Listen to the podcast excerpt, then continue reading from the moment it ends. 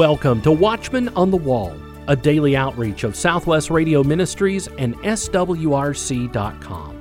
Today, we debut a brand new segment on the program, and Dr. Larry Spargimino continues to make his case about the dangers he sees in today's Calvinism.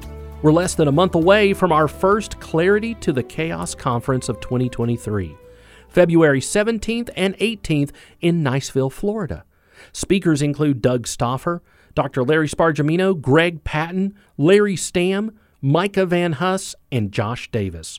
Reserve your seats today by visiting the events page of our website, swrc.com, or just give us a call, 1 800 652 1144. Here's our host, Dr. Larry Spargimino and Dr. Kenneth Hill, continuing their examination of Calvinism in today's world.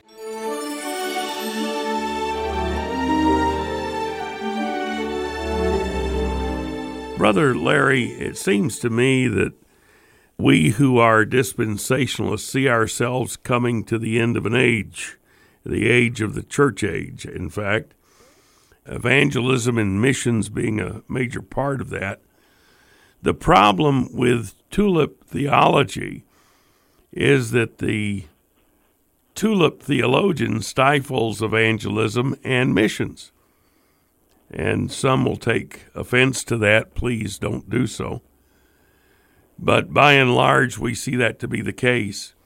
So they think maybe what will be will be. It's just going to happen. What's the use? Why do we do evangelism? What God wants is what God will have. So, do you have some insight into that? Maybe some stories you can share with us? One Christian and his wife, who came to faith through Harvest Crusades, led by Greg Laurie, their lives were radically changed. The love that they had for each other, the way they raised their kids was a marvel. Praise God. They were, I mean, it was just a beautiful thing. And Ken, they became true soul winners. They had a tremendous burden for the lost, so in an attempt at creative witnessing and non churchy outreach, they started having Saturday afternoon parties at their home. It was all very low key. And after the meal, they showed an evangelistic film. They would tell people God loves you and has a wonderful plan for your life. They had several people publicly profess their faith in baptism and join their church, and they stick. The husband began sharing his faith at work, and one of his co workers was a Reformed Baptist, five points all the way. He told the husband that he was telling people the wrong thing. He said, It's not true that God loves you and has a plan for your life. The Bible doesn't teach that, he said. So the co worker gave the husband some Calvinistic literature. One of the booklets was titled, For Whom Did Christ Die? And of course, it was pushing limited atonement. The husband read the booklet and concluded that the scriptures do teach limited atonement. So he went back to his church. He asked his pastor what he thought. The pastor read the book and was amazed. He said, Well, yeah, maybe Jesus doesn't love everyone. Maybe he didn't die for everyone. Maybe we shouldn't ask people to come forward and accept Christ, and so on. Well, this really had a chilling effect. This lovely couple and their kids. No more Saturday hot dog cookouts and evangelistic movies. No more witnessing. No more prayers for the lost in the neighborhood. Now, in my estimation, that's criminal, especially at the end of the age. The trumpet could sound at any moment, and we need to be on fire for God. I'm on fire for God. I'll be 82 years of age. I'm pastoring a bilingual church. We're doing evangelistic work. And the reason why I'm on fire for God is because I believe that what I do makes a difference. And what I don't do also makes a difference. If I witness to somebody, if I love them into the kingdom, if I'm friendly with them, if I have the right scriptures, you know, if I've prayed for them, that makes a difference. We don't want to dampen that zeal. But so many Calvinists in these very, very small churches, all they do is they want to debate the five points. It's very, very sad to me. In fact, you know, there's this story about the army chaplain in the Persian Gulf. The chaplain was asked by his superior to lead a worship service of several hundred people who were involved in petroleum exploration along the Persian Gulf. So Uh, you know, the chaplain was delighted that he had such a large audience. There were people from the UK, Saudi Arabia, Jordan, and several other Middle Eastern countries all in the congregation. What a great opportunity to share Christ. Well, guess what happened? The chaplain who had this opportunity, he was a Calvinist. And so he gave a lecture on the five points of Calvinism. That's criminal. He should have been holding up Christ. There were people out there who might never have heard the gospel. And yet he goes through all the TULIP theology. These people get so confused and so blinded by their theology that they forget what's really important. His name is Jesus. So these are some of the examples that I think show, and I've got many more examples, and I know how my life has been affected. You know, all throughout the scriptures, the Bible says, if my people, which are called by my name, will humble themselves and pray and so forth and confess their sins, we can make a difference. And we have to get out of this idea that we are the frozen chosen. It's kind of like you and I well know that some of our Calvinist brethren like to criticize Southwest Radio Church because we say God is still on the throne and prayer changes things. I believe that's true. He's still on the throne and prayer changes things. Indeed, but it's one of the things that people ask me about. Isn't that contradictory? Well, no, it's not contradictory. God right. is sovereign and he listens to our prayers and he answers our prayers. And he has promised to do so. Does God lie? Does he say, I will answer your prayers, and then he doesn't? Is he like a lot of Christians? They say, Yeah, I'll pray for you, and they forget all about you? No, God isn't. Jesus Christ Himself is making intercession for us on a moment by moment basis before Almighty God, our Heavenly Father. Now, think about that. Fantastic what God is doing. So it's important for us to understand that there are practical portions of this thing called theology. Some of it is to be dabbled in with a abounding joy, and some is to be dabbled with with a real concern. But when we study the Word of God, we must study the Word of God. And we must then place ourselves in the midst of it. I have as well seen time and time again when churches that were evangelistic and on fire for God, when they changed their theology to a five point tulip understanding, and the church died.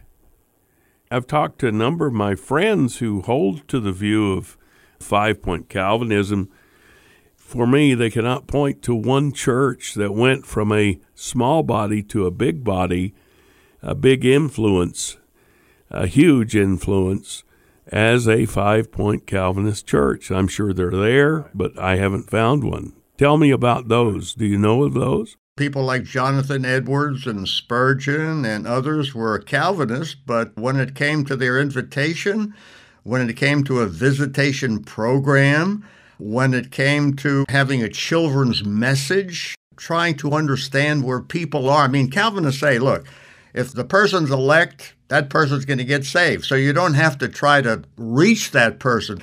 But these churches who claim to be Calvinist, so many of them that are growing in their actual practice, they don't practice Calvinism. I used to be a PCA pastor.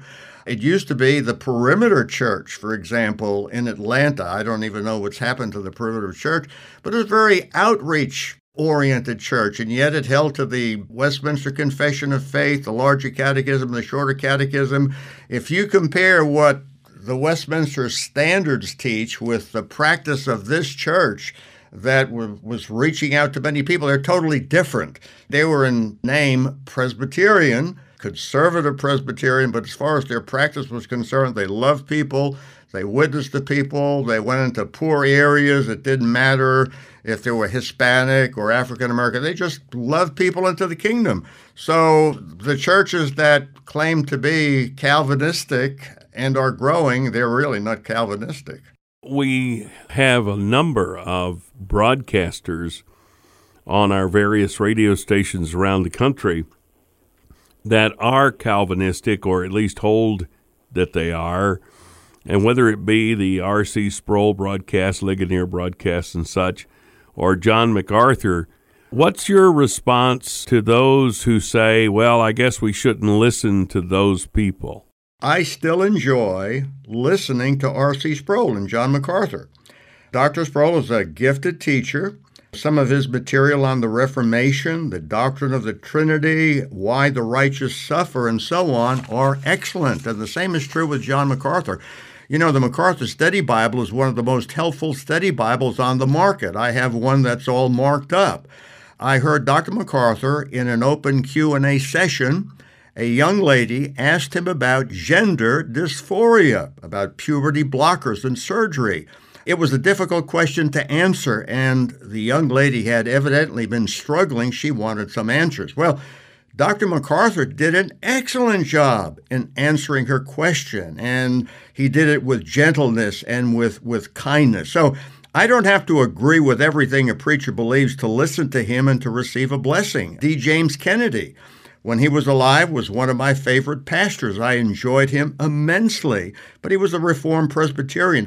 Actually, I have most of John Calvin's commentaries and also the Institutes of the Christian Religion. He was one of the great reformers.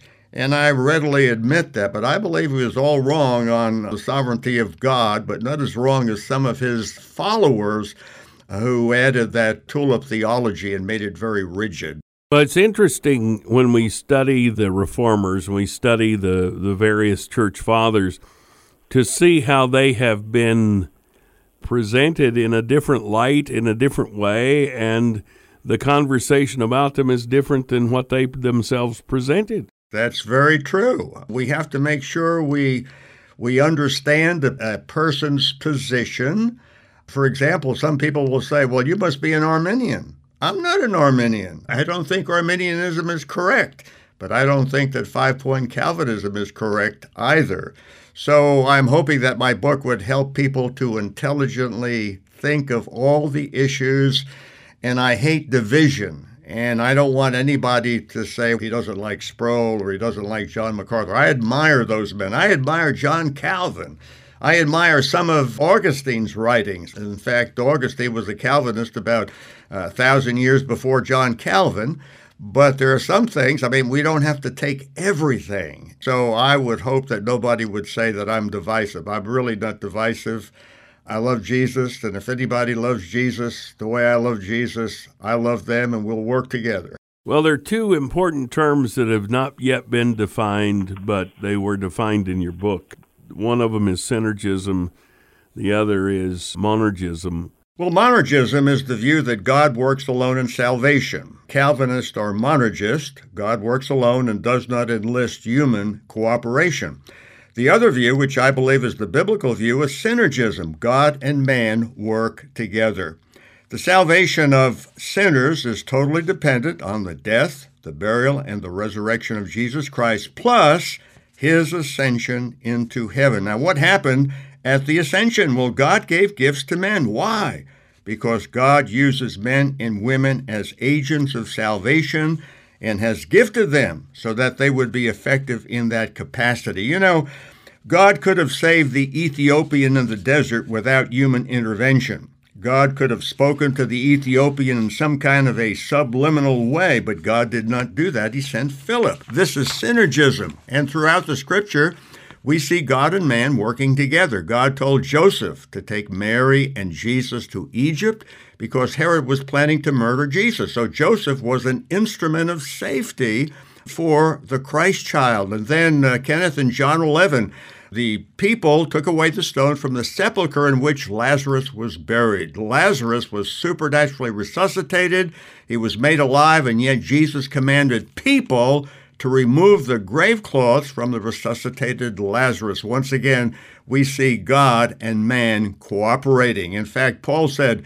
Who then is Paul? And who is Apollos? But ministers, now listen to this, by whom ye believed, even as the Lord gave to every man. I have planted, Apollos watered, but God gave the increase. 1 Corinthians 3 also says, For we are laborers together with God. And then in 1 Corinthians 9, the apostle writes, I am made all things to all men that I might by all means save some. Wow, that's not a Calvinistic statement. Paul is saving some. What are you talking about? Well, that's in the Bible. Man's part is so important that the apostle says that I might by all means save some. So I really think what I see in, in Calvinism is they take some good ideas and they go beyond Scripture. Of course, God is sovereign. Who wants to deny that? But they go beyond Scripture. And you know, Kenneth, I think one of the signs of maturity is that we have a balance. And I think that Calvinists are immature in the sense that they're out of balance. The Scripture has a wonderful balance. When we look at Jesus, fully God and fully man. We see this wonderful balance throughout, and yet Calvinists come and they're unbalanced and unscriptural in some of these matters.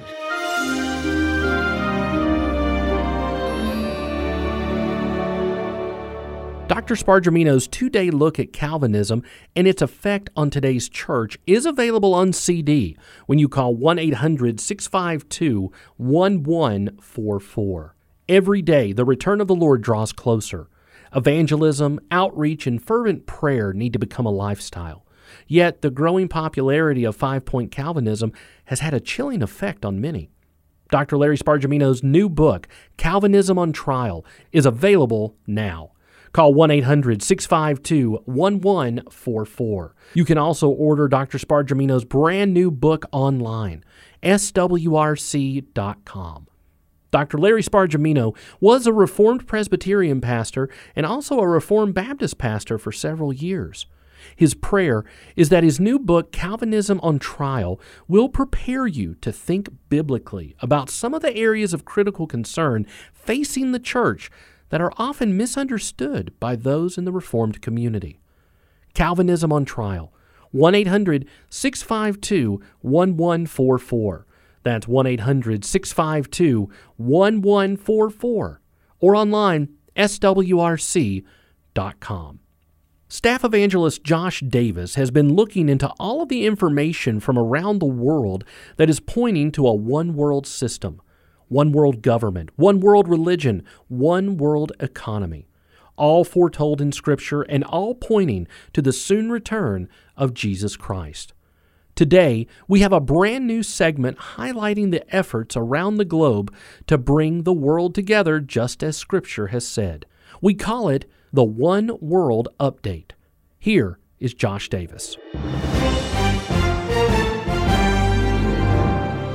Today, we're going to see how digital identification is gaining ground around the globe. Over the last decade, India instituted and expanded on their national identification system called Aadhaar, which means foundation. And this identification process involved personal data along with biometric information obtained through iris scans of the eye and fingerprint scans. But important questions have risen up along the way in India one of the main concerns that they have is the ownership and the control of this information. In other words, does the information belong to the individual or to the state? Will it be used to control the citizens' access to essential services and financial resources? In recent years, Australia has enlarged its MyGov ID program as well. According to their official website, this is a mobile app that uses the fingerprint and facial recognition software already on your mobile device to verify your identity. So when you link more of your information in the app, you are granted more access to interact digitally with government services. So then your facial recognition mobile device scan is checked against your government documents like your driver's license or your passport and once it verifies that it's really you, it grants you access to the most digital services available from the Australian government. So, in other words, if you want access, you must give the government permission to access more of your digital information. Similarly, South Korea has implemented its Government 24 system, they call it, which includes a digital government ID that can be accessed via mobile devices. According to their official website, they hope to digitize the majority of their identifications and get close to 50 million citizens to use their Government 24 platform by the year 2025. Just about anything a citizen would need to do through the South Korean government can be completed through this new platform that they've set up. For instance, a pregnant mother can sign up to have her prenatal vitamins delivered to her doorstep using this government app. Citizens can check family medical records, they can access financial information, they can see what government programs they can qualify for, they can instantly apply for those that they may qualify for. They can manage their public utilities. They can even make mobile phone payments and keep all their important documents safely, securely in one place. That's in South Korea. But similar things are taking shape in Europe. The European Union is moving toward the creation of what they call the European Digital Identity Wallet. And the general approach was adopted by the European Parliament recently. The website for this provides a lot of details for the purpose of these digital identity wallets. On the website it says this, quote, these personal digital wallets will enable citizens to digitally identify themselves, store and manage identity data, as well as official documents in electronic format. This may include driving licenses, medical prescriptions, or diplomas. Thanks to this wallet, citizens will be able to prove their identity when necessary to access online services. Citizens will have full control of the data they share at all times, and the use of the wallet will be completely voluntary. End quote. Is any of this taking place in America? If you're like me, that's the question that I'd like to have answered.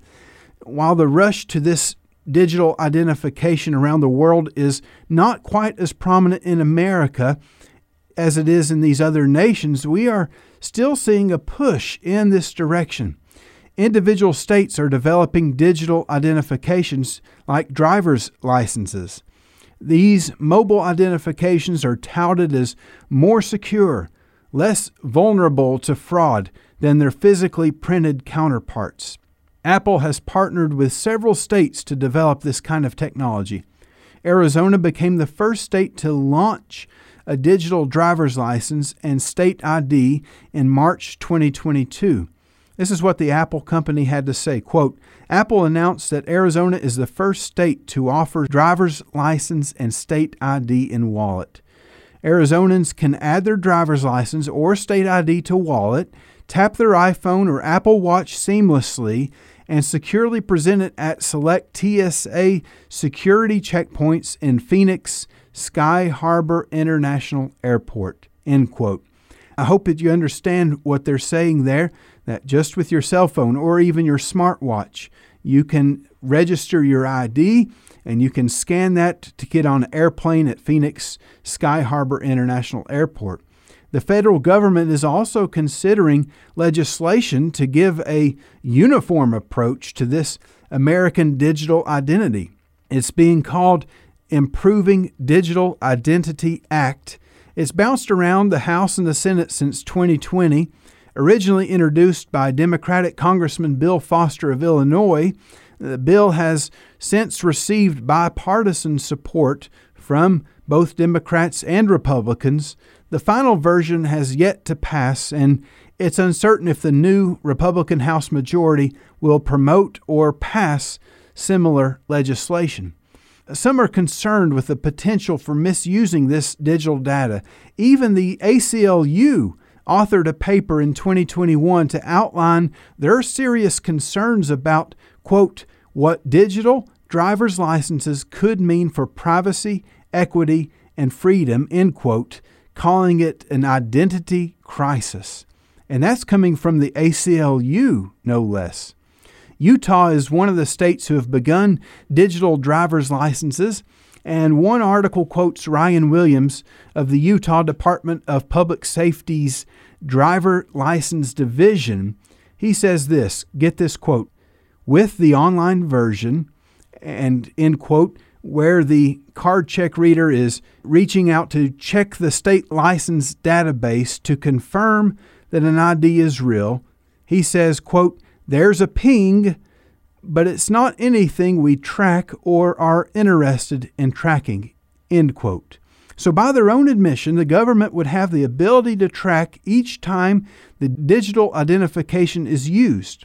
Every time you use your government identification to make a purchase, apply for a loan, or a host of other personal matters, the government could potentially track you. This is just a few steps removed from the government having the ability to control our lives and limit our personal freedoms. It's becoming easier and easier to see how the Antichrist is going to establish such a system, isn't it not, friends?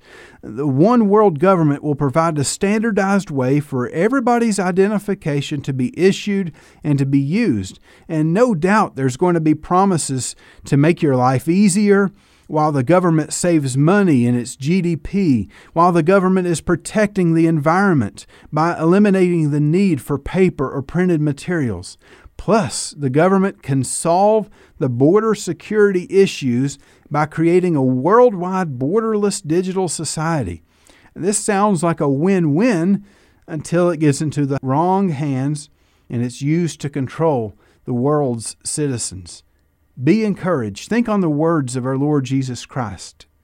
And when these things begin to come to pass, then look up and lift up your heads, for your redemption draweth nigh. Luke 21, verse 28.